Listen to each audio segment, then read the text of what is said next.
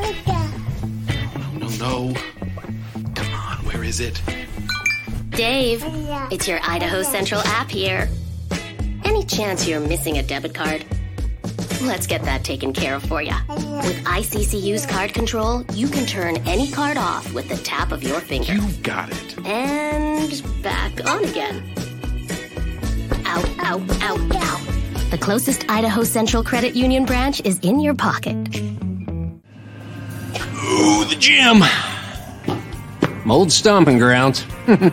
Hank Patterson, fly fishing guide. Riley Smith, tight end. Yeah, I appreciate that. Hey, you wouldn't happen to be the kicker. No, tight end. Again, thank you. I'm looking for a kicker for Lithia Ford's fall kickoff sale. But you're not the kicker. No. Yeah. Now, the kicker's probably taller and in a lot better shape. So, okay. What uh, position do you play? Tight end. Squats. Yeah. Try it sometime. RowPaint.com, the official paint and coatings company of Boise State Athletics, is going all in this season with an all star lineup. First up, he led the Broncos to three conference championships and 10 20 win seasons. It's Coach Leon Rice. Next, he's the founder and CEO of RowPaint.com. He played a little basketball in high school on the driveway with his mom. It's Andy Rowe.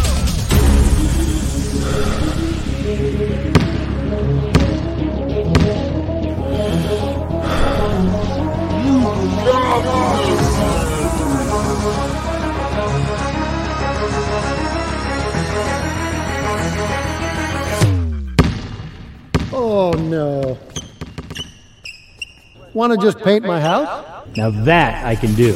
When I want Boise State to win, I trust Coach Rice to lead the Broncos to victory. And when I want the best painting and garage floor coating, I trust rowpaint.com to get that job done right.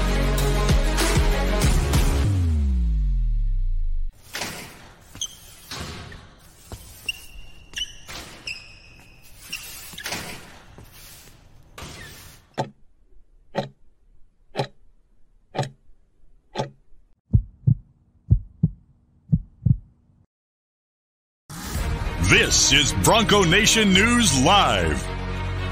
The best interviews, the most informed opinions, the latest breaking news, all from the top Boise State insiders. Today's broadcast is coming from the Cutwater Spirits Can Cocktail Studios. Check out one of their more than 30 flavors of pre-mixed premium cocktails at your local gas station or grocery store. Cutwater Can Cocktails is perfect for your next game day tailgate party. Now, here's four-time NSMA Idaho Sports Writer of the Year, BJ Rains, with another edition of Bronco Nation News Live. Hey, how we doing, Boise State fans? BJ Rains and Jay Tust with you. It is a, Friday edition of Bronco Nation News Live here at BroncoNationNews.com. We're presented by RowPaint.com, our title sponsor. Check them out, ROEPaint.com, for all your painting needs, whether that's concrete coatings, uh, interior, exterior, residential, commercial, industrial, you name it. Check out our friends at RowPaint.com, making this uh, whole platform program possible. And uh, Jay, excited for this one. Uh, excited to chat with you for the next uh, 30, 35 minutes or so. But then we got Clark Kellogg scheduled to join us from the Atlanta airport. I did not know this, but Clark Kellogg uh, is living in Florida right now. So he's coming all the way from Florida to Boise to call this game for national CBS tomorrow. And uh, he's uh, scheduled to take some time to join us in about a half an hour or so. And looking forward to catch up with Clark Kellogg and uh, believe this is the first ever national. I guess I don't know if I'm allowed to say CBS with with it with uh, with Jay Tust on NBC here, but uh, first ever CBS national broadcast of a Boise State basketball game. So uh, I would put the uh, I would put the KTVB production up against anybody in the world, but uh, s- still a pretty up. Turn that mic back up, Jay. Unless that's me, I think you're. Uh, let's see. I feel like I got it right today. I clicked the little button over. Now you're good. There you go. Now, now Yeah. it's uh, that sounds much better. There we go. Uh, but uh, again, I would put it up against KTVB's production any day of the week. But pretty cool still. First ever time, I believe, CBS national CBS coming to Boise tomorrow. Really, this is the first ever time for that. I mean, they've done like NCAA tournament games here, but not Yeah. involving not involving Boise State. First, first you. Boise State game uh, anywhere, I think, on because even the tournament games, I don't know if they were on CBS or if they were on uh, the other true feel like the tournament TVs or whatever. So.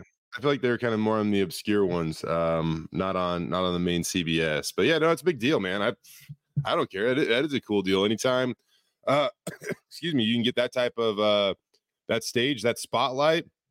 Great thing for the program, and uh, I was, just, I mean, man, by this time tomorrow, we're gonna be like at Extra Mile Arena probably, or at least I. like I was already, yes, I was already thinking of that. I'll be That's crazy. I mean, pregame show 24 hours from now. Yep. completely used to it for Boise State football, but Yeah. this will be uh, one of the the earlier wake up calls I would say for um, a men's basketball game that I've attended here in in the city of Trees. I it really might be the earliest. I don't. I, you you can't really Yeah. tip off any earlier than this in the Mountain Time Zone. No, they've had some noon, I think noon or one o'clock games, Mhm. but uh, 11 a.m. game local time for basketball certainly is uh, a little bit uh, early. But I was looking at Clark Kellogg, man. I didn't realize like how good of a player. I knew he was a good player, but I went to look it up. Like McDonald's All American, first round NBA draft pick, All American at Ohio State, and then uh, averaged like almost 20 points a game in the NBA, but then uh, had some chronic knee issues and had to retire and has been uh, doing the broadcasting stuff since 1990. So we're going on, uh, you know, almost 35 years here of him now doing the color commentating and the analyst work. And he's he's mostly in the studio now, but he does does a couple games here and there. He actually did the UNLV San Diego State game two weeks ago in, in San Diego. Um, and uh, again, he'll be uh, he's en route and on his layover, hopefully going to join us here in about 30 minutes in Atlanta, I believe, and looking forward to have Clark Kellogg.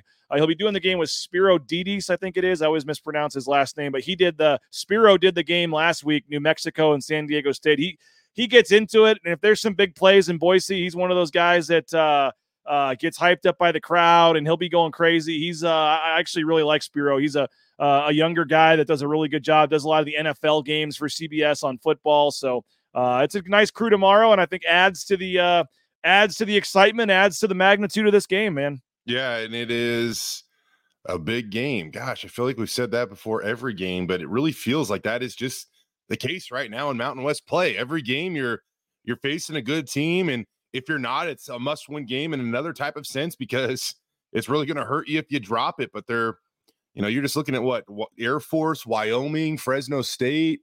Uh, I guess when San Jose State comes here, but you know, uh, there there are just a lot of really good teams in the Mountain West this year, and so every game is a big game.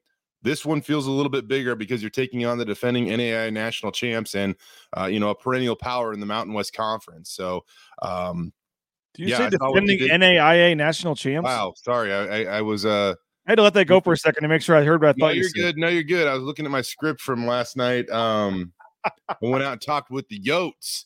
Hey, Yotes nine in a row, up to third in the country. Let's go. Samaje Morgan on the top 100 list for small time college basketball. Um, yeah, I'm crossing over there, buddy. But By the way, uh, the Mountain West Championship game was on CBS. So I guess we're going regular season, and we're also going uh, games in Boise.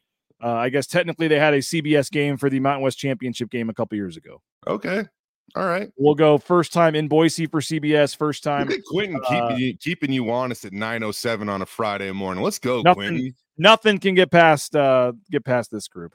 Yeah, But you're, you're looking you're looking at a team. I, I man, I I love the, inter- the the the announcers that get into it. Like I don't want you flatlined when big plays happen. Go ahead, let it fly. Let's have fun and um yeah, good crew on hand, good game on hand. Should be uh darn near a sellout. I, I was kind of looking for tickets, seeing if my family wanted to go because it's 11 a.m. tip off. And Yep. uh, as you know, BJ, when you have kids, that's that's kind of a, a favorable time. But uh I don't know if I can get enough seats together for um When I looked to last night, there was, uh, yeah, there was some, but they're they're in the upper deck, and and, you it's know, it's there's- literally the last row. It is literally the last row in the venue.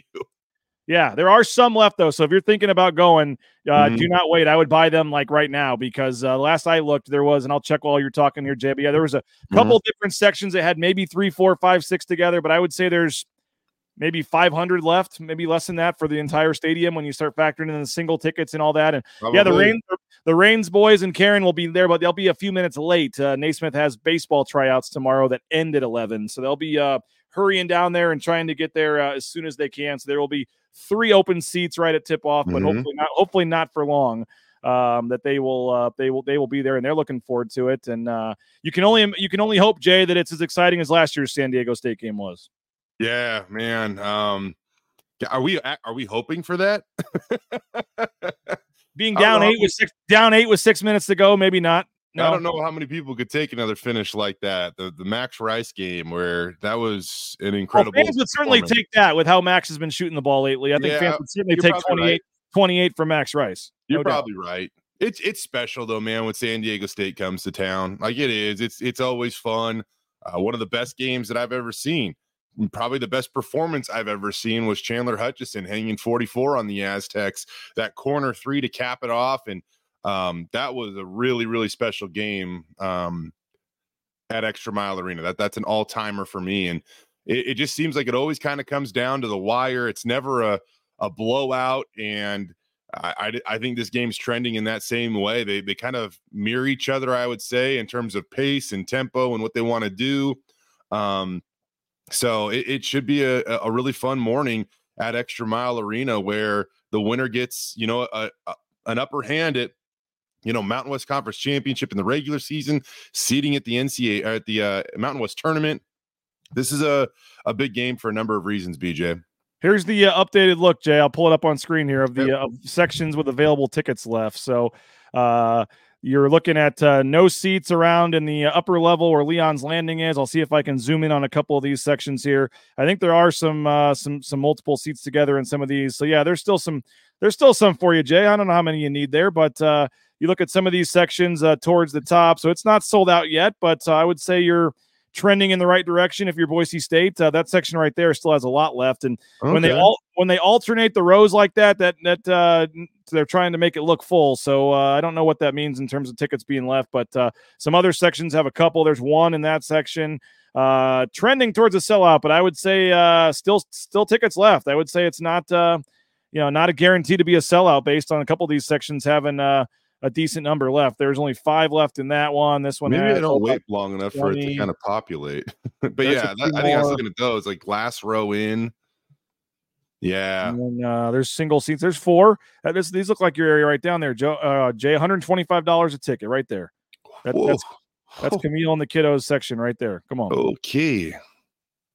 We can add that to the uh, to next month's uh, BNN check maybe and help you out there. That sounds Uh, good. they uh the they do have the uh, dynamic pricing in full effect for this one. I will say that they have uh, Mhm. prices are a little higher for this game than they are for for uh, some of the normal games. But when I looked at this map, about 24 hours till uh, tip off of the color of the uh, UNLV game, pretty much every section had blue. So the fact that Mm. uh, there's only a couple sections left, not sold out yet, but I would say uh, that's probably only I don't know 200 tickets or so left. That that's trending in the right direction for sure. Yeah. You know, when, when you look at these teams, BJ, you know, I think you're looking at two of the better defensive teams in the country. I'll lean on KenPom for the adjusted defense met defensive metric. And you have Boise State, they rank 26th in the country. San Diego State ranks 21st in the country. Uh, San Diego State's been a, a, more efficient offensive team. They're they're they're 52nd in the, in the country in adjusted offense, to where Boise State is now dipped to 119th. That, that- that's a number that they need to come back up. They were in the top 100 uh, pretty much all season long, and these last couple of games they've dipped below that. So uh, they they need to get things figured out a little bit offensively. I, I don't know if um, the ship has sailed on leaning on the bench, man. Like it, it- I think it's just going to be tough at this point in time in the year. I think you have some guys on the end of the bench probably battling a little adversity, realizing that. We'll see if they can push through it and still make a contribution here. But um, you know, I, I think that you pointed this out. I mean, all, all the starters are are back up to where they were at this point in time last year, maybe even above it in some cases. So uh, we really thought the bench was going to be a um, more of a factor for this team. And it and it really is. It, it hasn't been the case. I mean, we haven't seen R.J. Keene play in a couple of games now, and He hasn't and played I- Mountain West play. Has not played I- a second I, in Mountain West play. I play. really thought. I mean, that, that's just me, and I know he's coming back from injury and working all you know through that stuff. But uh, I really thought Keene was going to be a guy that was going to you know log minutes in, in Mountain West Conference play. Um, You've on the, uh, for this team. hasn't played a second Mountain West play. Kobe Young has three minutes in one game in Mountain West play. I think it was a San Jose State game. Mhm. Uh, Jace Whiting's uh, not doing much in Mountain West play. Neither is uh, uh, I got the numbers right here. Meadow is 14.8 minutes in Mountain West play. Martin is 12.0. Whiting 8.5. but uh, all five starters over 31 minutes a game in Mountain West play. Boise State is the, only, the only Mountain West team among the contenders. I kind of counted at that top six or seven uh, that has all five starters at 30 minutes a game in Mountain West play. Uh, any idea the only other team in the Mountain West, Jay? I mentioned this on yesterday's show, uh, but uh, Air Force.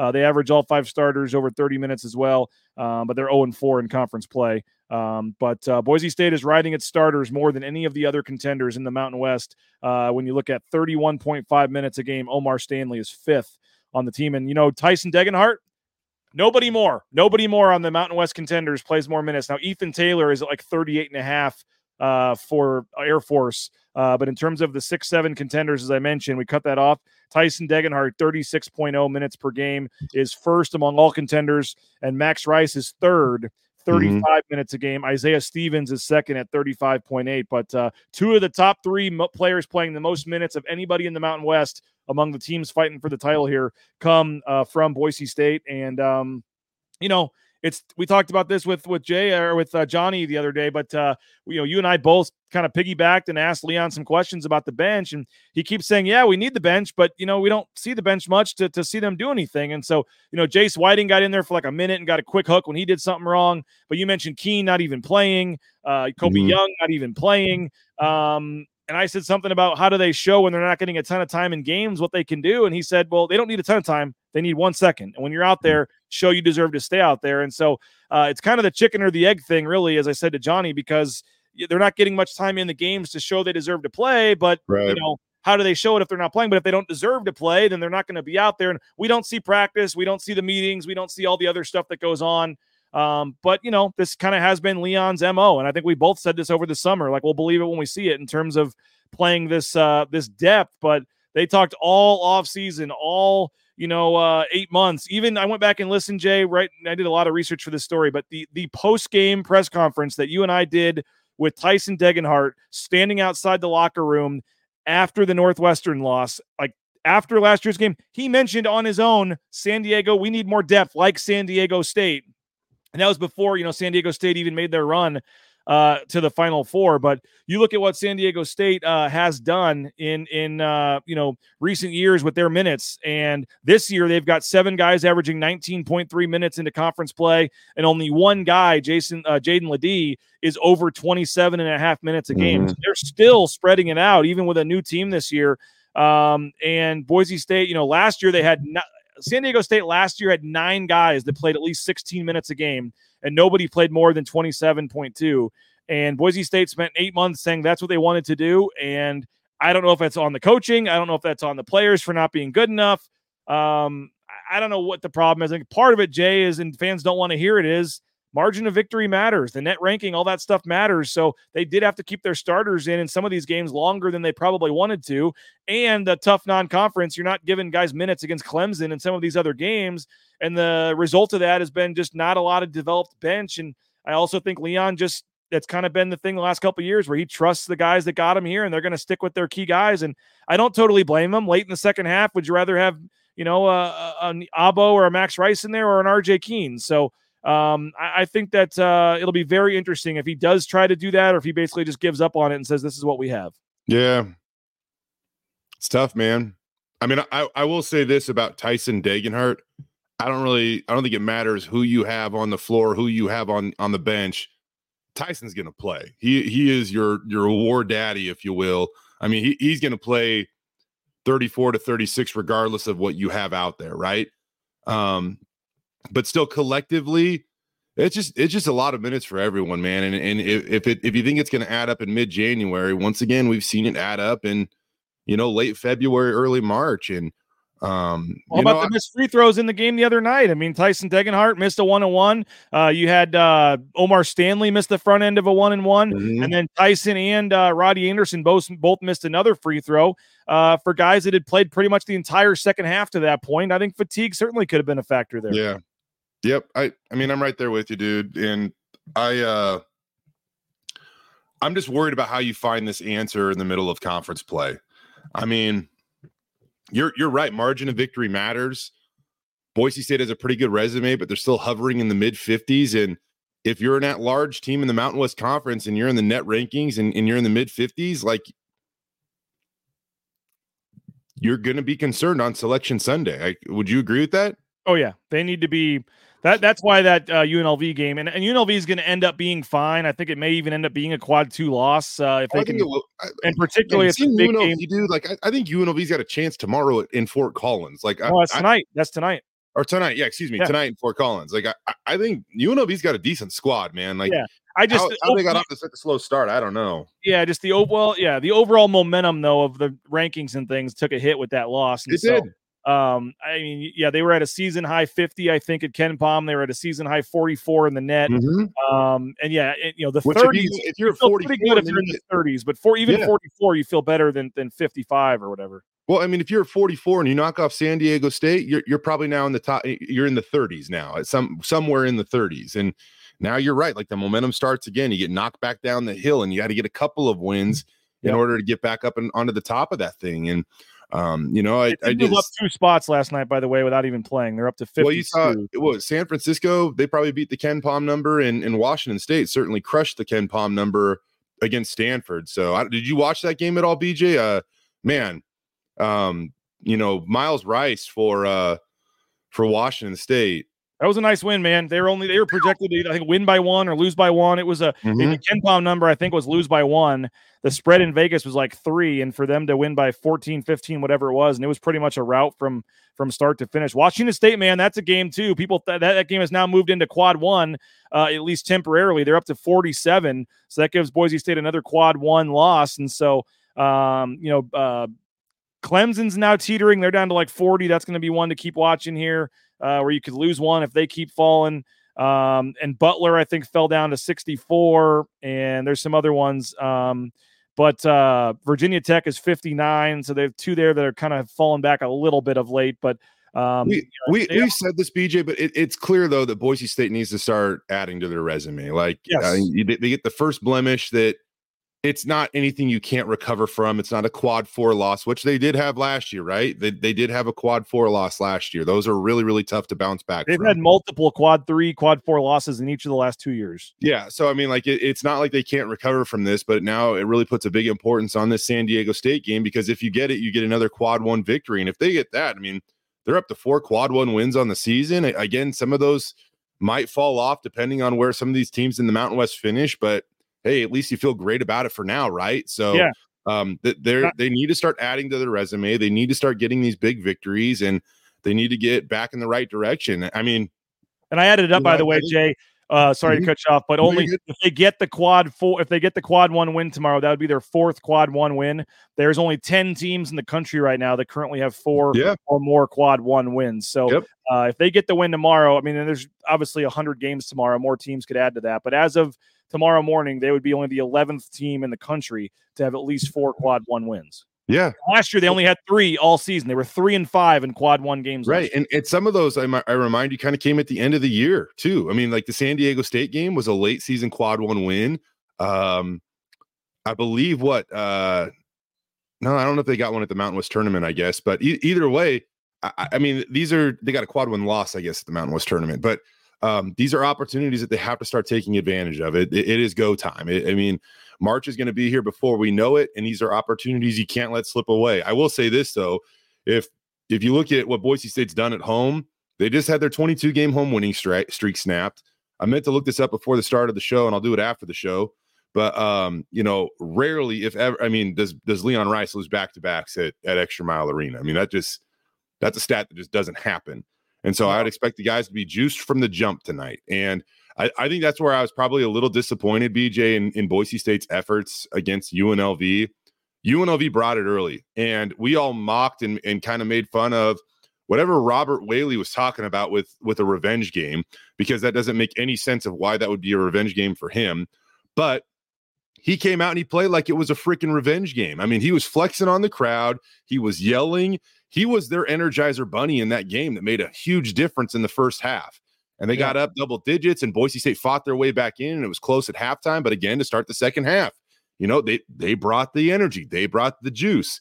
Um, Boise State needs a rebounding effort like they had against Nevada against San Diego State to have a sh- to have a chance. Like they weren't terrible on the glass against UNLV, but they were far from their standard. I mean, I, I would even go they weren't good. Anytime you give up 13 offensive rebounds, that's not good. Yes, I think a couple of the the deflections, the ball just kind of seemed to bounce UNLV's way a little bit that night, but like still 13 offensive rebounds, they got to do a better job than that. They're taking on a San Diego State team that's not quite as long or um, as big as they've been in the past, but they still went out and hammered the glass 20 times against Nevada. And so rebounds. Yeah, they, they, they, they, they got a time to put on the big boy pants, crash the glass. That that I I, I think whoever wins the battle of the boards is going to win the battle of the scoreboard. I mean, um, that's that's often the way that it goes in the Leon Rice era. But I, I just think this is one of those games you got to clean it up.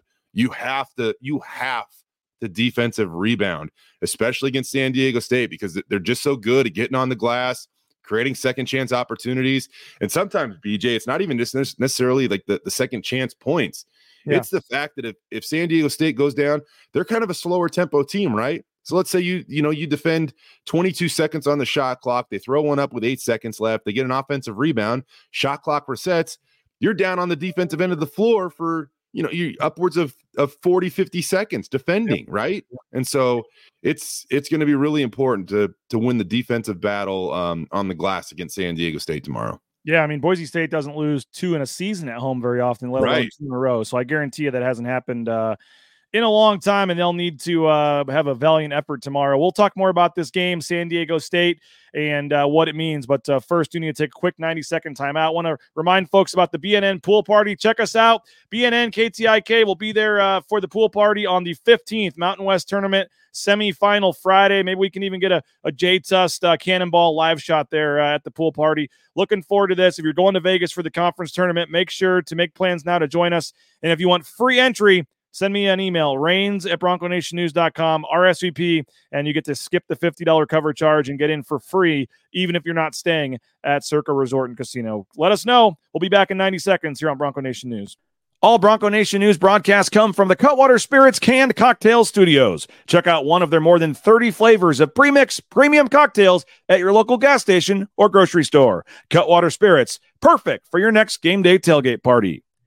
Our title sponsor is rowpaint.com for all your commercial, industrial, residential painting needs. Check out rowpaint.com. Don't forget about their concrete coatings. Transform that ugly concrete slab on your back patio in your garage in just one day. Contact rowpaint.com for a free estimate today. The official paint and coatings company of Boise State Athletics and our title sponsor at Bronco Nation News is rowpaint.com.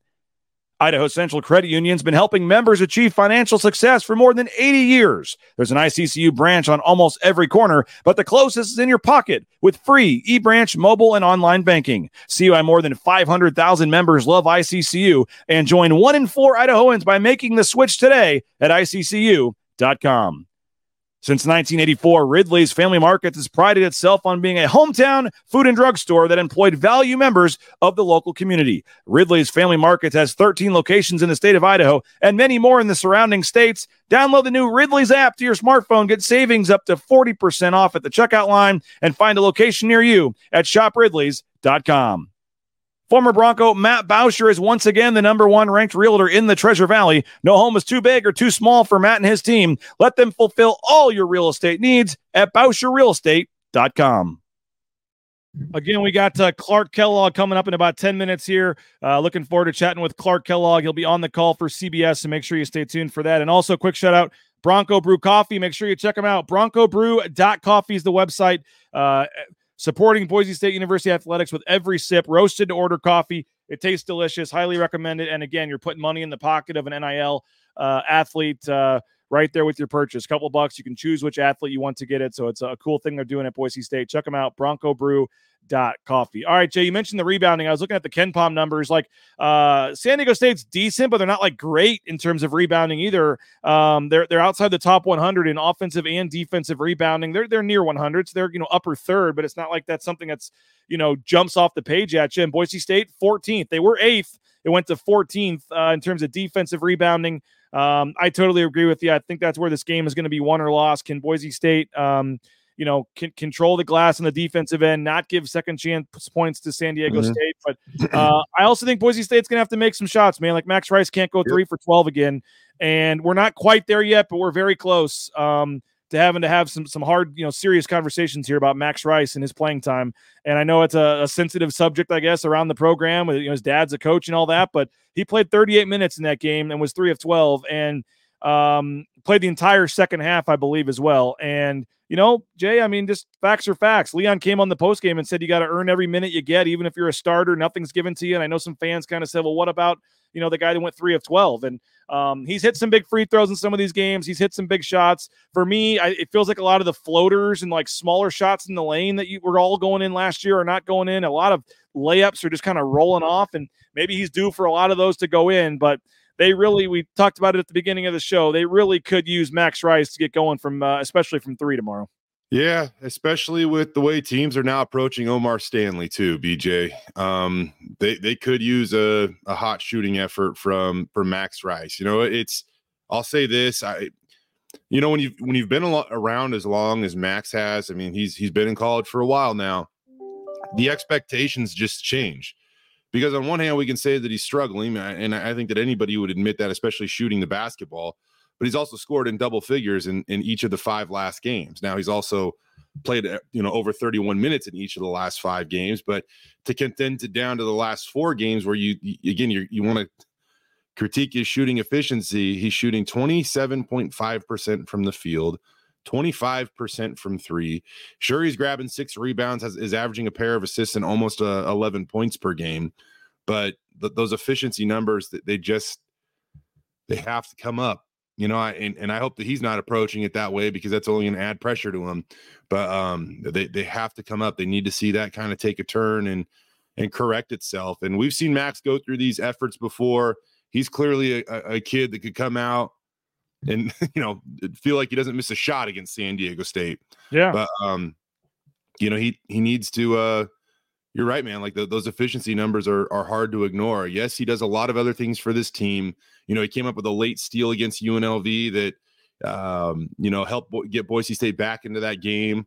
Uh, he's, you know, if there's anybody in in uh, on the team you want at the free throw line, it's probably Max Rice. Yeah. You know, we, we mentioned a bunch of missed free throws at the end of the UNLV game. You know who didn't miss his free throws? For the most. Actually, I think he missed one. Now that I say that, either way, like Max Rice is, is pretty money in those situations. So, um, yeah, they, they need him. They need no. He didn't miss any free throws. Max was two of two in that yeah. game, and he was six of six, I believe, from the line in the in the uh, uh, Nevada game as well.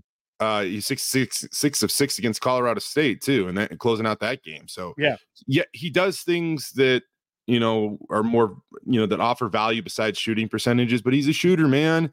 And with the way teams again are, are trying to attack O'Mar Stanley, where they're no, no longer letting him just go one on one all game, they, they need a guy like Max to knock down some shots, you know. And yeah. um, you know, it, it's not going to be perfect all season. I want to I want to say that too. Like, if anybody thought that they were just going to run through the Mountain West slate of games without any adversity or any struggles, that's such a ridiculous like expectation to have of this team. It's going to happen.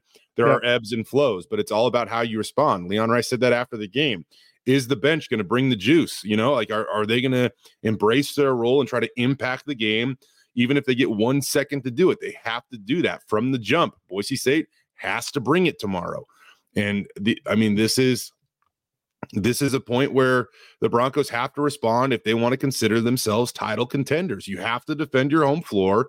You have to re- you respond from a loss, and you have to do it against a, a team that is sitting in that next spot outside the AP top 25 right now. San yeah. Diego State's at at 26, you know, in the uh, AP top 25. I know people get frustrated when you say that, but they're the first team on the outside of the poll. And if they win this game, they're probably back inside the top 25. So sure. um, it it's uh, I'm looking forward to it. I know it's going to be a special atmosphere and a special game tomorrow. Yeah, and, and Bronco races, I'm stirring the Max Rice issue again. I'm not stirring anything. I'm just looking at facts. I, we like Max Rice. I actually believe that Max Rice is going to get it going. I I, I call me Dude, a Max we- Rice. we call me a Max other- Rice uh, homer every time he takes a three pointer. I think it's going in, and maybe I have the same you know uh, blind faith that Leon has at this point. I don't know, but I I saw what he did last year. I, I have Mm. the faith in him that he is going to turn it around, and I think Leon does. And I I nothing against RJ Keene or any of the other guys. I just don't know who else you're giving Yeah. 10 of his minutes to at this that- point. And so I- let me just hold on one second, Jay. I just want to Yeah. get this clear, like in case you know whoever's watching this or whatever. Like I, I, I am not advocating benching Max Rice. I, uh, if could you get him a couple minutes here and there? Would he be better at 35 than 38? I think so. I would like to see him get spelled a little bit. Uh, I do think that'd be good for everybody, but I don't think benching Max Rice is the answer or giving half of his minutes to Andrew Meadow is the answer. Um, I believe he still has a lot of big shots to make this season and is going to do well. We're just pointing out the facts. He has not shot the ball great this year. 20, I think 33% from three for the season. It's below 30% in conference play. And if this team wants to do what they want to do this year, they need Max Rice to be a, a major contributor. I think Leon would say that. I think Max would say Mhm. that. Like he has largely uh, underperformed to what I think expectations were this year. And so those are facts. I'm not stirring anything up. Um, but I, I, I also, while pointing out the facts of, of his struggles shooting, believe he's going to turn it around and have some big shots left. And I think he's going to do some some big things the rest of the year and help this team win. And it would not shock me at all. We we both said it last game. It was going to be the Max I- I- Rice game, and I wouldn't. I was going to bring up, BJ. I- I- we were sitting there arguing on press row. We, we were sitting there arguing on press row about who predicted it first, and I, I really felt the UNLV game was going to be a bit of a breakout for for Max, and so Yeah. uh, we might sit on press row and have the same argument tomorrow because I I think that the wouldn't shock me one bit if he scores 23 points and hits five threes tomorrow. Yeah, it wouldn't.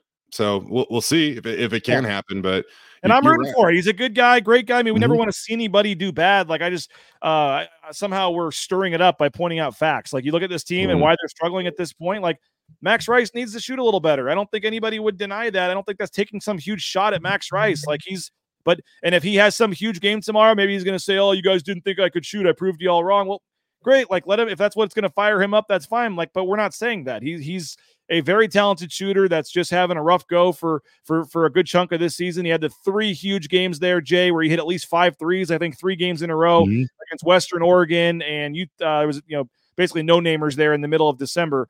Um, and you take away those 16 threes, and the rest of the stats before that and after that just haven't been good. But I've seen him make too many shots. I've seen him go on too many runs, and I Mhm. guarantee you, Brian Dutcher is still very concerned and worried about Max Rice going into tomorrow's game. And so uh, I just want to make sure I, I make that known that we're not stirring anything up, and and uh, we're if we want to call us Max Rice homers, whatever. I think we've stuck to the facts here. He needs to play better, but I think both of us still expect that he will.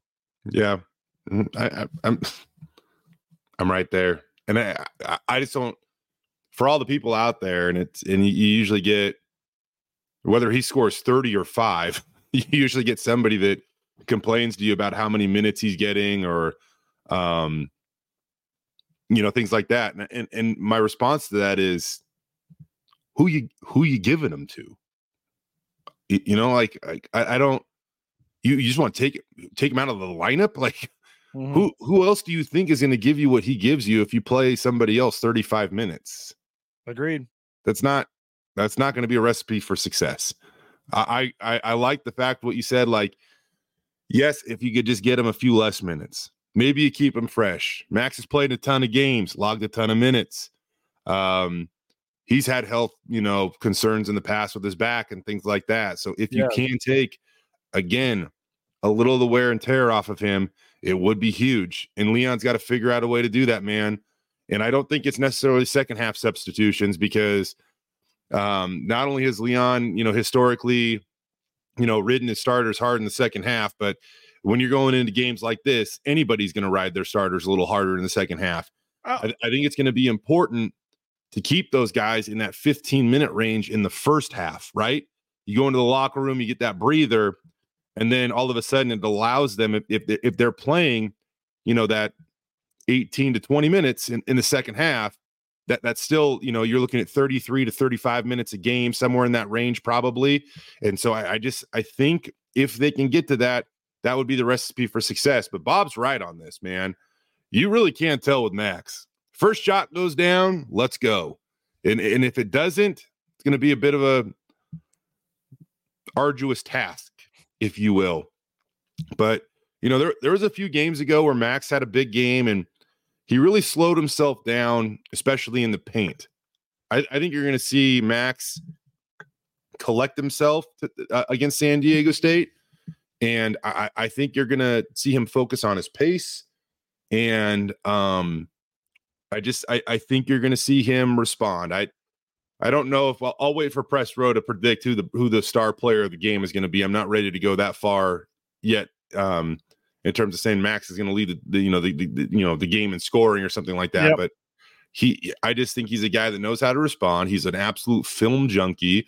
Um, playing on a Tuesday, game on a Saturday, he's probably had a little more time to um, you know, prepare, recover, all of those things. I, I just think you're going to see him come out in a much more deliberate fashion and and use his experience to his advantage against San Diego State. Yeah, we'll see. And again, if there's four and a half minutes left and you're down five and you need a big three, you know, nothing against RJ Keene, but do you really want RJ Keene or Kobe Young taking that shot over Max Rice? I, I, I don't think so at this point. So uh, I think there's some ways, Jay. Yeah, give him a few extra minutes here and there. Maybe he doesn't need to take 12 shots. Maybe it's eight or nine. Um, again, for me, a lot of it is the the like floaters and layups last mm-hmm. year that were all going in or just rimming off. It's just been kind of weird. But uh, we all love we all love John Mallory, by the way.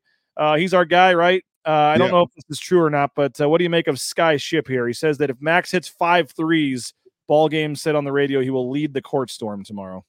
I man, I was holding Johnny down after Max's first three against UNLV. I was sitting next to, to him. The third row at press row. Yeah, so I was sitting next to him. I was like, "Dude, not now. Bad time. What's in the middle of the game?" But he was threatening, man. He was he was ready to roll.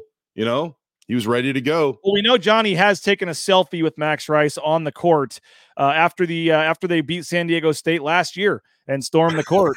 um, Max uh, Johnny got a selfie with Max Rice uh, to celebrate uh, senior night. I believe that was the game and winning the eh, whatever. Live in the moment, bud. Uh, clinching a spot in the NCAA tournament, probably. So um, yeah, we'll see what John Mallory. I, is tomorrow a court storm though? I mean, I know I'm the old guy, and I've started to. I'm starting to like not care as much. If you want to do it, cool, but like they're not even ranked. Like it's a gonna. It's a when the spread comes out today, it's going to be a pick 'em or a one point spread, two point spread either way. I, like I bet you San Diego State's going to be favored tomorrow. But is it still one or two points? Is that still enough for a court storm? maybe national CBS. I don't know, but like, what does tomorrow's win get you? Like, it doesn't put you in the NCAA tournament. It doesn't win you the Mountain West. It doesn't give you a win over a ranked team. I, am I'm, I'm starting to soften my stance on it, but that even tomorrow might be a mm-hmm. little too far for me yeah, to. to man, you and you and Justin Schultz just standing there with your megaphones yelling, "Get off my lawn!" Okay, I don't want anyone to have fun. No fun for anyone. I don't care. Okay, get off my lawn. No court storming. Kurt agrees. It's called it's college it's college hoops. Whatever. Do it at kids go crazy. Whatever you feel is right, go for it. Ah, uh, Jordan says get off my lawn. I don't know, man. Some Bill said it's warmer on the court. Is it warmer down on the court? Probably. Does it keep the student section full and returning? Jordan says, because if so, maybe you do it to let them have some fun. It, it, I think if you're Boise State, it's all about experience. Whatever, All right, win the, win the game tomorrow and storm the court. I'm fine with it. All right, who cares? Storm the court. I, I I don't know how that would look. I mean, Boise State has also beaten San Diego State. I think it's five of the last six times in Boise. Mm-hmm. Like San Diego State has come up here and not done. Like it doesn't maybe seem that way. Mm-hmm. Um, mm-hmm. Kareem says it's San Diego State, man. It's a must court. It's a must court storm game. Uh, maybe it is, but what do we got to do to to storm the softball field this spring? I think that that is. I feel like I, Justin Schultz Jordan, would out there blocking the grass and the dirt, yeah. not wanting anybody out there. Jordan, you have a new task, a new responsibility. We uh we need you to bring the uh, the blue collar crew uh, all up to the to a big softball game this spring, uh, one that would justify a field storm, and uh, we need to you guys need to like carry Schultz off the field and change his opinion about court uh, court storming or field storming. I signed off. I just I just I just I just uh right here on the show. You know what, Jay? Every game the rest of the season, you beat San Jose State at home in a couple weeks, you better storm the court. every game, you storm the Turn court. It the Turn it into a thing. You just storm the court after every game. I mentioned something to uh, Niko Medved about that at media days. I said, "Yeah, you guys storm the court on whatever." Niko's like, "Yeah, we storm the court pretty much every game." And so, I mean, it is what it is. But you know what? Go for it. Why not? I, am not gonna. I will not say another word about storming the court. You want to storm the court? You storm the court. I went to a place where they never they have never stormed the court one time in their history, so it's hard for me to. uh Yeah, that sounds boring. Yeah, I take that back. They did when they won the championship in 08. They had a watch party at the game uh, on, on the big screens, and everyone stormed the court at that point. Hmm. Um, If Jay's mic is not muted the next show, we're storming the court. That's what Kareem the Dream says. You went Okay. a whole show. You went a whole show this time without doing it. So I think. I mean, we still got two minutes. yeah, yeah, we, we're so far. Uh, Jay should take the weather segment tonight and predict thunderstorms at 100% at 2 p.m. tomorrowish. There you go. Boom. 1 p.m. 2 p.m. Come on, everyone's gonna be Be a little late. I don't want overtime. I'll take two. Or take take one. I mean, yeah. All right, you win the game tomorrow. You storm the court, Bronco Nation. Make it happen. Mhm. Go for it. I'm. I'm. Yep. I'm, I'm I've do decided think- that I'm being too much of an old guy. I, I don't 100% sign off with it. I think it should be reserved personally for a top 10 huge special type of game. Um, but if it's Yeah, for but kids you- having you- fun, again, it is what it you, is. You I'm joke around about it's Kansas. You joke around about Kansas. How often do they get to host top ten matchups? Like that happens. Boise State in, in the Mountain West, like you're lucky if you get one So of those every not a lot of five years. opportunities for a true court storming. All Yeah, right. exactly. So any, anybody that's in the top 25, and by the way, Colorado State is 24 in the coaches poll at the very least, so they are in the top 25 some somewhere. Do whatever, do whatever. All right. Well, I I'm not ripping on the fans. You guys can act however you want. I'm not going to make a positive or negative comment about the court storming uh, for the rest of the season. If you want to do it, I'm excited though, man. You wanna I, do it, have I fun. I really am excited for tomorrow's game. Tyson Degenhart at the end of the UNLV game, like he really did try to put Boise State on his back. I mean, he was on attack mode. He's getting one-on-one matchups and getting after it, and you know he finishes with over 20 points. He's now top five in the Mountain West in scoring in league games.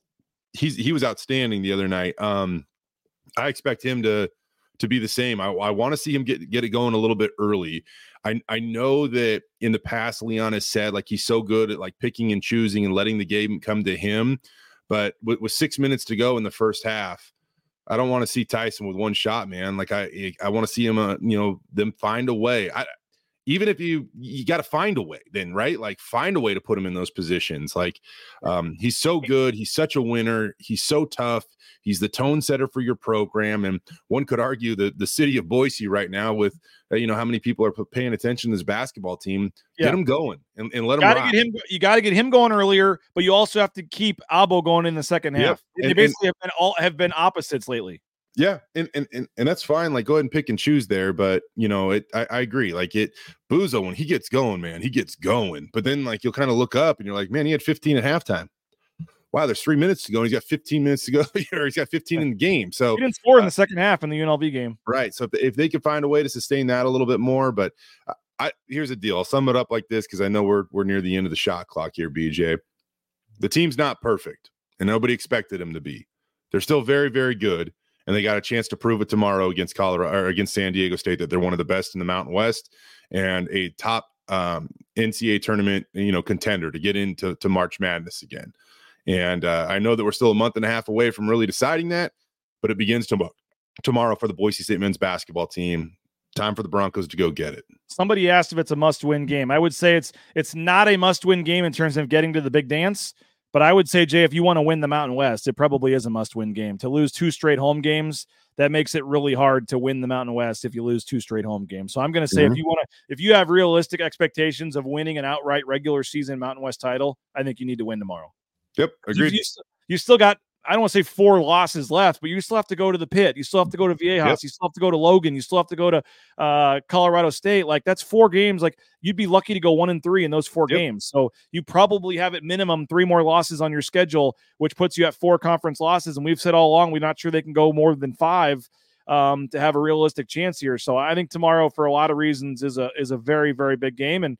CBS will have it. Clark Kellogg will be on the call. Jay, appreciate you for joining us. We'll be watching uh, tonight on uh, KTVB. We'll be watching uh, your reports and stuff, getting ready for the game tomorrow. We'll see you at Extra Mile Arena. But Clark Kellogg, CBS announcer, he is on the game tomorrow, and he's uh, popping on to join us from the airport in Atlanta. We'll talk to him next. Clark Kellogg, Bronco Nation News next. Right back in 90 seconds. Bronco Nation News is sponsored by Tommy Ahlquist and Ball Ventures Ahlquist, Idaho's premier commercial real estate development company.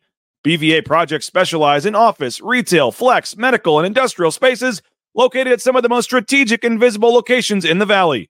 Need a developer? Looking for new space? Think BVA. At BVA, we are Idaho's developer. The Nicolason family and SON management have proudly been operating Taco Bell restaurants in and around the Treasure Valley since 1969. One of the first to make a seven figure donation to the Lyle Smith Society, they've also stepped up their support of Boise State athletics with the Taco Bell men's and women's basketball endowed scholarships. The Nicolason family and SON management have committed at least $310,000 by 2026. Get more information on their financial support of Boise State Athletics and find information on applying to work at Taco Bell at tacobellworks.com. Lithia Ford of Boise is a proud supporter of Boise State Athletics and the official car and truck of the Broncos. Lithia Ford of Boise supports Bronco student athletes through NIL deals, including providing Ford vehicles to Taylen Green and Riley Smith from the football team and Paige Barsh from the volleyball team. Rain's family purchased RF 150 from Lithia Ford. Couldn't be happier with the purchase. Check out the all electric F 150 Lightning or the electric Mustang Mach E at Lithia Ford and make sure to check out their full inventory of vehicles at lithiafordboise.com. The Blue and Orange Store is the perfect spot to get all your gear for your next Bronco game. The Blue and Orange Store has official Nike apparel, including jerseys, shirts, sweatshirts, jackets, hats, and more. Wear what the Broncos wear and get it at the Blue and Orange Store, the second floor of the Boise Town Square Mall, or get free shipping on a $40 order online at theblueandorangestore.com.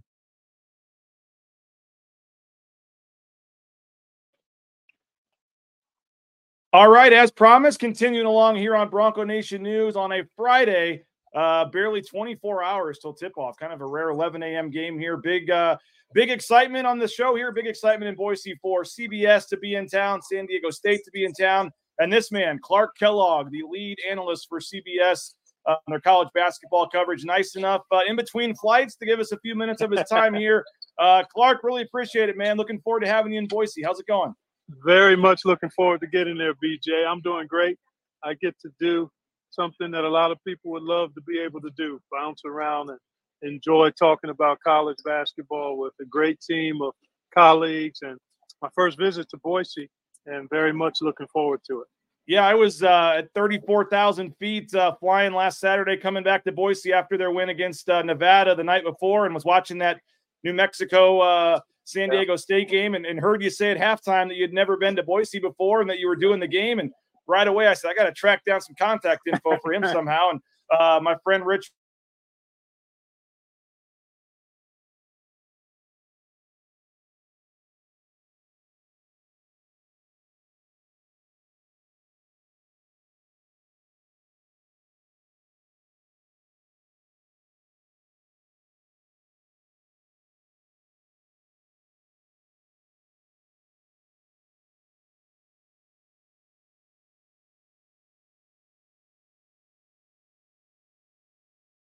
course of the time that I've been at CBS as part of the tournament, but had never had the privilege of, of being there myself. So uh, very much looking forward to uh, being there and seeing a great game. I mean, two outstanding teams. The Mountain West is a terrific conference, top to bottom, and uh, San Diego State has been the bell cow. I mean, they've been phenomenal across the country, but particularly in the Mountain West championship program in every way.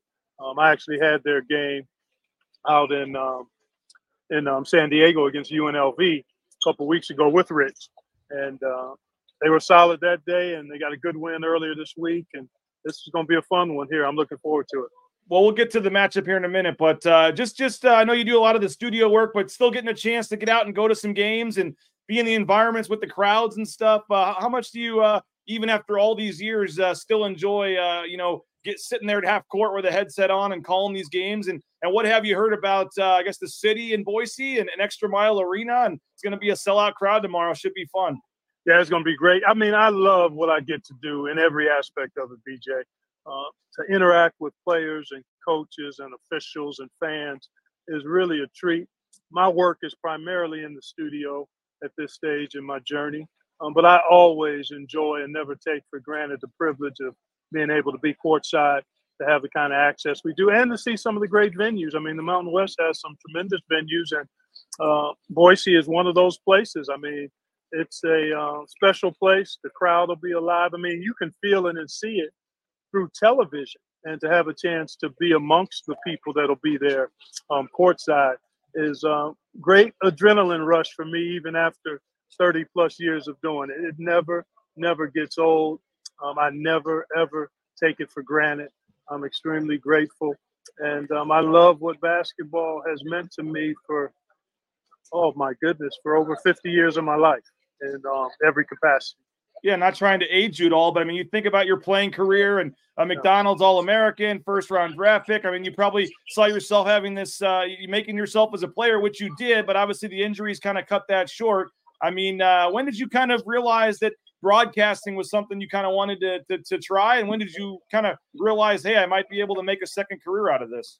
You know, when I had to retire from the Pacers in 1987 because of trouble with my left knee, um, I was always a student of the game. I loved reading about it, talking to my late dad about it, about the players he played against and the greats way before me. So I was always a student of the game. I loved reading and communicating. So when I had to retire, um, I got an opportunity with the Indiana Pacers on radio to stay involved with that franchise, which had been my home as an NBA player. Loved the city of Indianapolis, and that was the beginning. And once I got started, BJ, um, I was rough around the edges like anybody doing something for the first time, but I knew I wanted to do it well. I thought I could do it well. And I had a ton of folks come alongside me, partners and producers and directors that really helped me grow. And I got better fast. I was doing Pacers radio. I did Cleveland State University television. I'm a Cleveland native. And that was right out of the chute. I retired in August of 87 um, right after the Pacers had drafted Reggie Miller, and um, was had a full slate of broadcasting assignments between radio and Cleveland State TV right away, and that began to whet the appetite. And I said, I think I might make a run at this. I'm certainly going to give it my best effort. I'm going to approach it like I played. I want to excel. I want to be good. I want to be a good teammate. And lo and behold, uh, I've been at it for um, closing in on 40 years, man, which is um, remarkable to think about. And you got an awesome career. You've done a lot of cool things, but I don't know if there's anything cooler than being in a video game. Uh, your voice on uh, NBA 2K, uh, I think it is. Yeah. Uh, that that's got to be pretty. That had to be pretty cool. And I know that's uh, something too that uh, will go on. You know, with my kids have old video Yeah. games and stuff, and that's that's got to be cool. Oh, it's beyond cool. And how old are your kids, BJ? Uh, six and eight. But dad Okay, can't so- afford dad can't afford the 24 23 NBA 2K. So we go back to the 17 I- 18 ones, you know, the older Well. I, you know what? I wish I would have known that. I would have brought you a copy out. Oh, for that. I'll, I'll keep you in mind going forward. But yeah, it's been an unbelievable uh, journey with that franchise. Kevin Harlan and I and a ton of other announcers are part of it. And um, I, Kevin and I have been, um, I think this is my 15th year of doing that. And um, it's connected me to a full generation of folks who have no idea that. Uh, are you, well, I'm actually in the game now. I think you can find me as Oh, an old school as an old school player if you look far enough and hard enough. Um, so I'm actually in it. But um, for a lot of people, they know me through broadcasting. If they follow hoops, they don't recognize that there was a time when I was actually out there making plays between the lines. So it's pretty cool to be connected to folks that love the game in that kind of way, particularly young folks. I think it's pretty cool that they can learn while playing the game. They can learn a little bit of the history of the game as well. I just know you as the guy that lost to President Obama and horse. I mean, that's come on now.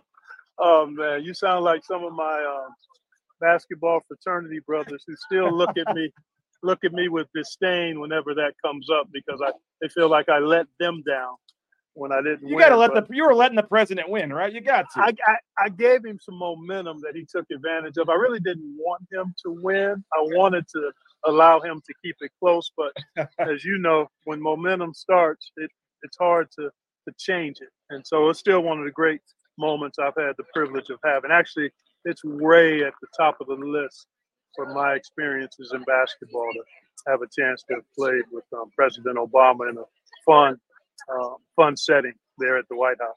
Uh, Clark Kellogg, our guest, for a couple more minutes before he uh, boards his flight to Boise. We're previewing the uh, big game tomorrow: Boise State, San Diego State, CBS, big CBS, uh, CBS Sports, CBS Sports Network's done a lot of games here, but uh, big CBS. It's a big deal here in Boise. I think it's the first ever Boise State game on CBS.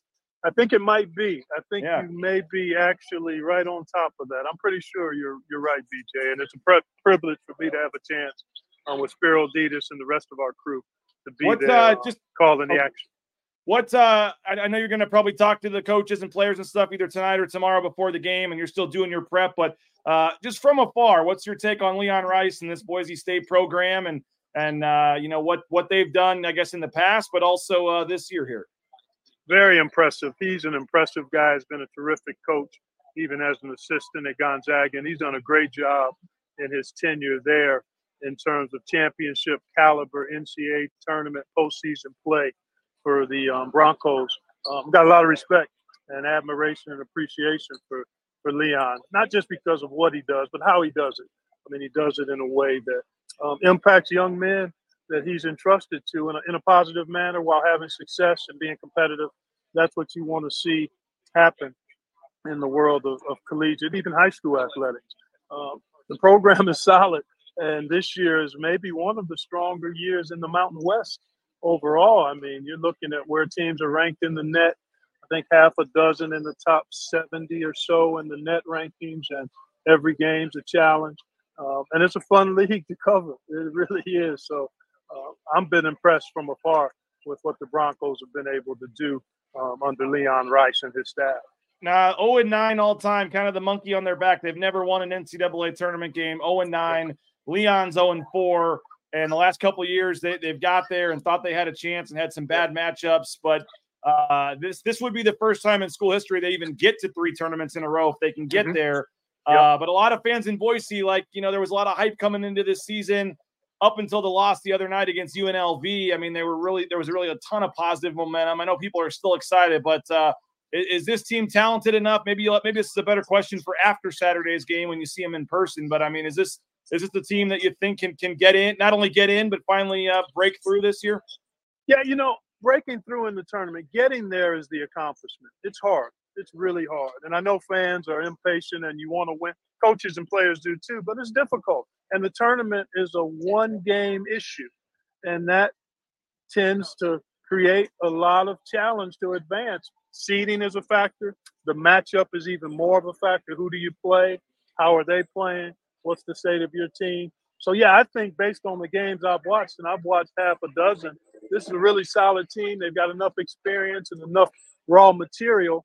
But then it's a matter of continuing to play well. And then, BJ, you want to be playing your best basketball as you get to the tournament and try not to have one of those off games because again it's a one and done situation so as unpredictable as the tournament is you look at the broncos if they're there uh, they would have a chance i would think to to beat whoever they would play against assuming it was a reasonable matchup. Obviously there's some teams How, out there that are pretty much separated from the pack right now. From, from a national perspective what did san diego state's run last year do to uh, help the validity of the, the Mountain West as a whole in this conference and, and for the, the league to back it up with maybe five, six teams worthy of a tournament this year, right after San Diego State went to the title game.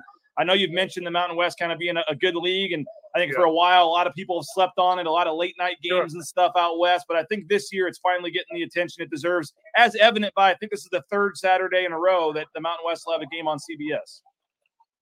Yeah, you know, obviously it raises your level of notoriety. For those of us who cover college basketball on a regular basis, we understand how good the Mountain West is and how good the teams and coaches are.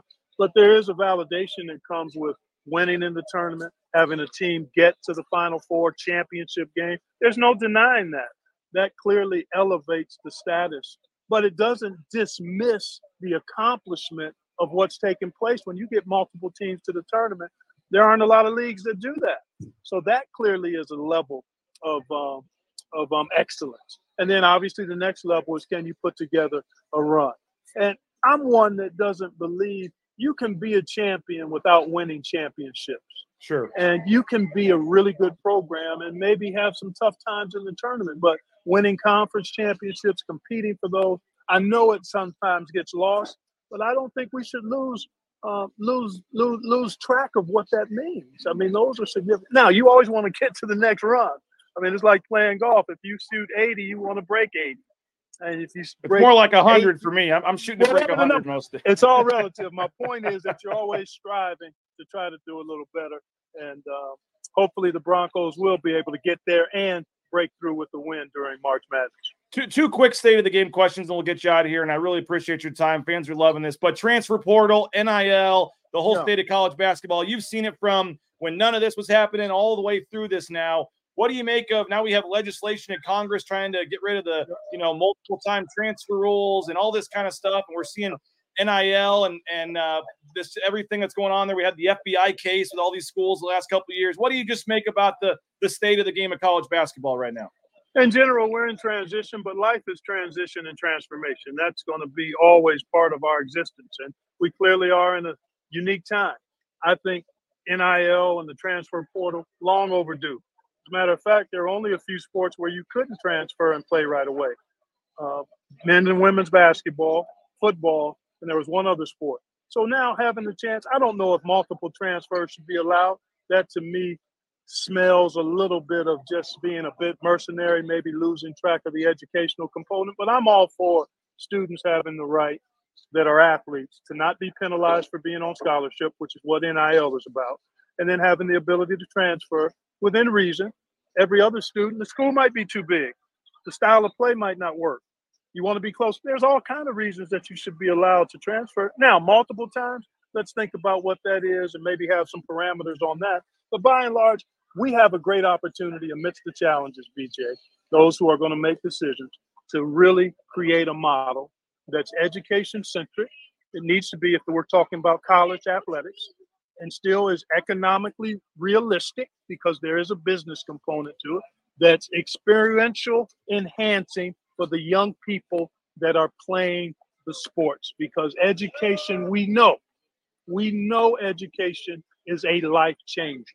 And if sports can be a vehicle for young people to have the opportunity to get a life changing experience through education, we should be doing everything we can to make sure that that is still available within a sustainable, realistic, fair model. And that's going to take significant work and an openness to things being different than they ever have been before. And that's not necessarily bad. I totally agree with that. I mean, I, am a basketball junkie, Clark. Like, I, I, I study the KenPom, the net rankings. Like, when I can't sleep at three in the morning and I roll over, I look to see if the net's been updated yet. I mean, I'm just, uh, I mean, I, just like to look at the quad system and all this, but nobody can figure out exactly what, like, how you get the net ranking. And I know, like, there was a game, you know, some of these teams are beating bad teams by 40 points and moving up 30 spots in the net ranking. And a team like Boise State's challenging itself against Clemson on the road and some of these tournaments, and maybe doesn't have as high of a ranking as some of these other Mountain West teams that largely didn't challenge themselves. What's your take, I guess, on the net ranking and and its impact and just the the sabermetrics and analytics and all this and how we're uh, how we're picking teams for the tournament and stuff these days? Yeah, yeah, you know, it's the best model of an imperfect system it's impossible to really quantify and qualify all of the numbers in a way that seems fair to everybody. I think the best answer is to do what you know you need to do in challenging yourself and stack wins and be healthy and playing your best basketball. And I think since we've expanded to 68 teams, there's very few occasions where anybody has a legitimate gripe if they haven't been included in the field of 68. And to me, that speaks volumes. Clearly, we've got a good formula. We've got a magic event and product in college hoops. And there always are going to be some, a few, a few disappointments, but rare, rare. So I think you do the things that you believe are important to giving yourself the best chance based on your program and team. You challenge yourself, you play good people, and then you stack wins because ultimately that's the greatest way to make your case. Well, final question for you. And we really appreciate your time. 16 plus minutes here, and I'm very thankful. Uh, the game tomorrow, sure. 11 a.m. CBS, Boise, Idaho, uh, the national stage. Broncos had the nation's longest home court winning streak, yeah, uh, 22 games, and uh, couldn't make a free throw uh, against UNLV down the stretch, oh, and, they, and, and, and they couldn't get a key. They couldn't get a key defensive rebound either. No, that was no. The biggest get, thing. That was the biggest. I was going to say yeah. they gave up, uh, you know, a yep. lot of offensive rebounds. And yep. San Diego State just got 20 offensive rebounds. Yep. Uh, so that's probably one of them. But I guess final thing, what are just your your keys to this game? What are you going to be looking for tomorrow? Well, these teams are so similar, so good defensively, defense centric teams, share the ball, it's going to come down. I think obviously rebounding is going to be a big factor. Can you squeeze out some easy buckets? Can you find some fast break opportunities? Can you make your free throws when you get them? I think you've got to keep San Diego State off the free throw line if you're Boise. I mean, they average 23 attempts a game from the line and they shoot 70 plus percent from the line as a group. So you've got to do a good job defending them without fouling, and that's hard when you've got a guy like LeDee. Rebounding always a key. Both of these teams take good care of the basketball. Um, pace is going to be moderate. In my opinion, it won't be a game. Baskets. Can you get second shots? fast break points, those kind of things. And then the three point shot. Neither of these teams shoot a bunch of them. They're not really strong, prolific three point shooting teams. But in a game, yeah, perhaps you find eight out of 22 or whatever it might be, a little above your norm. And that could be a differentiator as well. So those are kind of the things that I'm looking at that might impact who comes out on top of this. Well, we appreciate your time. I've had I've seen three or four people behind you there kind of going, is that Clark Kellogg? I mean, I don't know if you got the shirt. I don't know if you have the, the glossy photos and the Sharpie with you, but you might have some uh, signatures there in the airport to, to sign. But uh, we uh, we really appreciate it. I know you're going on uh, KTIK radio this afternoon here in Boise, yep. our partners as well. So hopefully folks will listen to that. But uh, looking forward to seeing you in the morning and, and safe travels. And uh, it's going to be a lot of fun tomorrow. Very much so, BJ. Appreciate the time, man. Great to hang out with you, and I look forward to seeing you in 3D up close and in person tomorrow. I don't know if that's such a good thing, but uh, it will be. It will be. Appreciate it, Clark. Thanks. All right, man. Take care. Yeah. Bye bye. There he is, Clark Kellogg. We appreciate him for joining us on Bronco Nation News. Again, BNN 50 deals, the promo code. I have to uh, admit that I forgot to get the wheel ready, so we will do it on the pregame show tomorrow. We'll bigger viewership for the pregame show anyway, so we'll give you one more day to sign up if you're interested. BNN 50 deals, that promo code uh, $50 for a full year at bronconationnews.com. And our big giveaway tomorrow is this grill, this uh, good old fashioned charcoal barbecue pit. We have some gift cards to the James Kitchen and Bar. I've got to pick two, and I actually have to do this now because. Uh, I'll do this here in a second, but I've got two gift cards to the James to give away. And then I've also got uh, our giveaway tomorrow that we'll give away to our uh, paying subscribers, which is going to be this uh, grill uh, right here. So uh, BNN 50 deal is the promo code, and we would uh, love to have you sign up, and we would love to uh, give this to you if you're able to uh, win the uh, win our uh, win our contest. So a lot of cool things going on with Bronco Nation News. BNN 50 deal is the promo code, and again, our grand prize is uh, the trip for two on the private jet. So the trip for two on the private jet to San Diego, final game of the season. And we're giving that away here in a couple of weeks to our yearly paying subscribers. So you can sign up for a yearly uh, subscription at uh, bronconationnews.com. Again, the promo code BNN50 deal, and you get 50 bucks for the full year. Let's see if I can do this on the fly. Okay, so we have 27 of you that made comments, and this is a new uh, thing that uh, that I can do with the Streamyard technology here. So we'll see if I can uh, share the correct screen. Streamyard has a giveaway tool that lets us do it during the uh, during the show here. So 27 of you uh, put comments in here during the show, and so we're going to give away a $25 gift card to the James Kitchen and Bar, and we're going through right here our our 27 of you that made a comment today, and our winner is going to be Dayton Robinson is our first winner. This is uh, way to go, Dayton. Nice work for you. Uh, a $25 gift card to the James Kitchen and Bar. Again, they have awesome uh, premium cocktails. They've got great food too for folks that uh, don't drink. Uh, great full menu, and uh, the pizza is tremendous. Some other great stuff as well. So our first winner is uh, Dayton Robinson, and we will draw again for one more $25 gift card to the James Kitchen and Bar. And this is for anyone that made a comment during the show today. We appreciate all of you. Derek Morales, our other winner is uh, Derek Morales. So, congratulations to you, uh, Derek. So, Derek, um, I believe I will give the names to the James and they will write your names down. Derek Morales and Dayton Robinson. Congratulations uh, to you guys. And we'll have some more tomorrow as well. We appreciate you guys all for commenting and watching the show. Our actual giveaway for subscribers will be tomorrow morning on the pregame show. And uh, the James Kitchen and Bar, perfect spot after the game tomorrow. You want to get some lunch, get some drinks, celebrate hopefully a Boise State win. Check out the James Kitchen and Bar right across the street from uh, Albertson Stadium. Uh, let the traffic die down. Walk over and have lunch, have some drinks, watch some college basketball on TV, and let the traffic die down. Go back and get your car on the way home from the game. So, perfect post game spot tomorrow. The James Kitchen and Bar. So, uh, congratulations to both of you guys for winning. Uh, thank you guys. Brent says great interview, uh, great questions. Um, there we go. Awesome interview. Super impressive uh, interview. Sam says, uh, get him on the show, open up like that. Uh, impressive. Uh, thank you guys. Appreciate all you guys for the kind words on the interview there. Uh, nice of him between flights to uh, jump on uh, from the Atlanta airport. I've done that flight. Not a fun flight, Atlanta to Boise. It's like four plus hours in the air, and uh, safe travels for Clark on his way to Boise. San Diego State, they're flying this afternoon as well. Quick turnaround for them. They only had one day, one full day of prep yesterday. They played Wednesday night. Boise State played on Tuesday, so obviously Boise State gets to stay at home as well and have the extra tra- the extra day.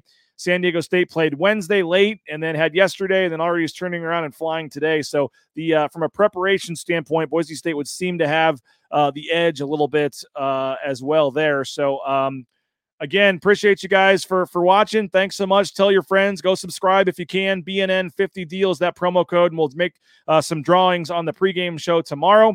We'll be live around 10 o'clock, early pregame show. This is the first time in a while I'm going to have to set an alarm on a Saturday for a Boise State basketball game. Uh, but uh, we will be live at 10 a.m. tomorrow to get you set for the broadcast just after 11 o'clock on CBS. Still some limited tickets remaining. If you're on the fence, highly recommend it. Going to be the best atmosphere of the year tomorrow night. Uh, going to be an awesome game that uh, could have a big say in Boise State's chances of both getting to the NCAA tournament and winning the Mountain West Conference. So come say hello tomorrow if you're at the game. Would love to see you guys. Appreciate you. Make sure you're watching 10 a.m. with the pregame show. We're heading over to interview Leon Rice and Roddie Anderson here in a little bit, and we'll get those videos up on the YouTube channel as well. So uh, have a great rest of your day. We appreciate you guys for watching, and we'll talk to you at 10 a.m. tomorrow with the Lithia Florida Boise pregame show. Again, thanks to Clark Kellogg. Thanks to Jay Tust. As always, thanks to my uh, wife, Karen, and my kids. Love you guys. Appreciate you. We'll talk to you at 10 a.m. tomorrow. Bronco Nation News Live here at Bronco Nation News.com.